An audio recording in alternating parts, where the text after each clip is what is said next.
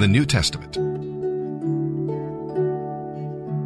December 2nd. 1 John chapter 2 verse 18 through chapter 3 verse 6.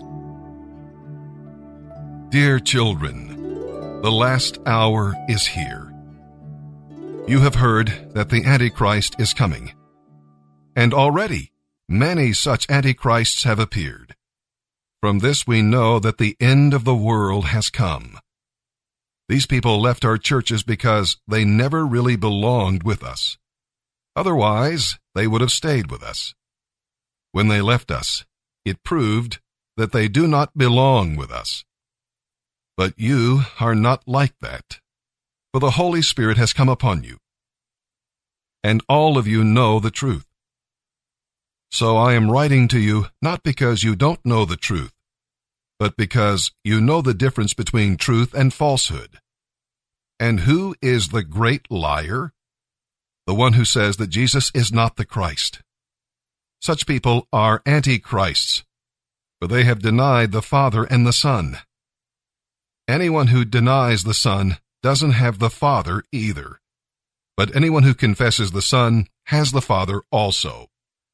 So you must remain faithful to what you have been taught from the beginning. If you do, you will continue to live in fellowship with the Son and with the Father. And in this fellowship, we enjoy the eternal life He promised us. I have written these things to you because you need to be aware of those who want to lead you astray. But you have received the Holy Spirit, and He lives within you so you don't need anyone to teach you what is true. For the Spirit teaches you all things, and what He teaches is true. It is not a lie. So continue in what He has taught you, and continue to live in Christ.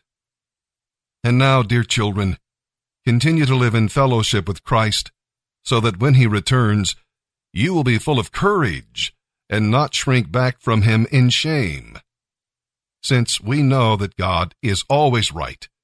We also know that all who do what is right are His children.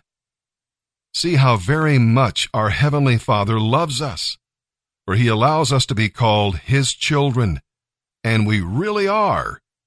But the people who belong to this world don't know God, so they don't understand that we are His children. Yes, dear friends, we are already God's children and we can't even imagine what we will be like when Christ returns. But we do know that when he comes, we will be like him, for we will see him as he really is.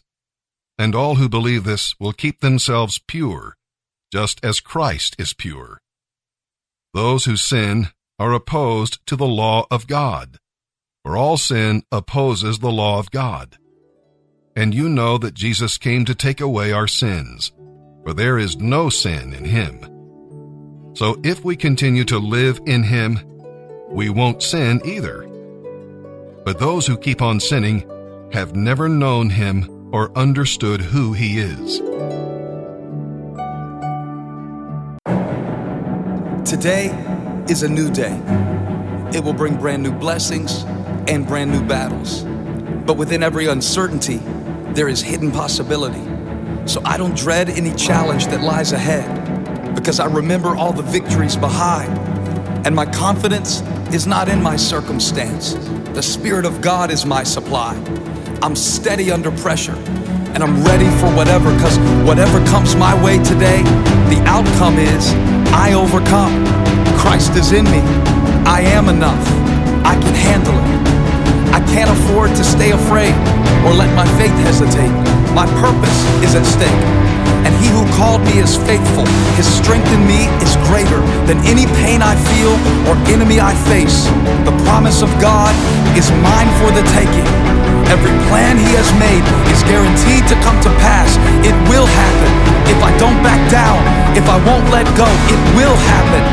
If I don't stop short, if I won't sell out, it will happen by faith. But faith doesn't take the fear away. It teaches me to fight it. So bring the battle. I'm ready now. I got something for Goliath. I can handle it. My power flows from presence, so I won't stay stuck in what was or worry about what will be. My regrets have been redeemed, and my tests have become my lessons. My focus is fixed, and my heart is expectant. I'm set. I'm not nervous about what's next, cause my eyes are on the throne. I trust the one who's in complete control, the one who already knows he's gonna work it according to his purpose. Even the worst situations are sure to turn in my favor. If I keep moving forward, keep moving toward him, God is with me in this moment. And whatever happens, I can handle it.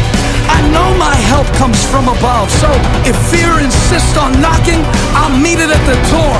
Life might give me bad news, but I've still got a good report.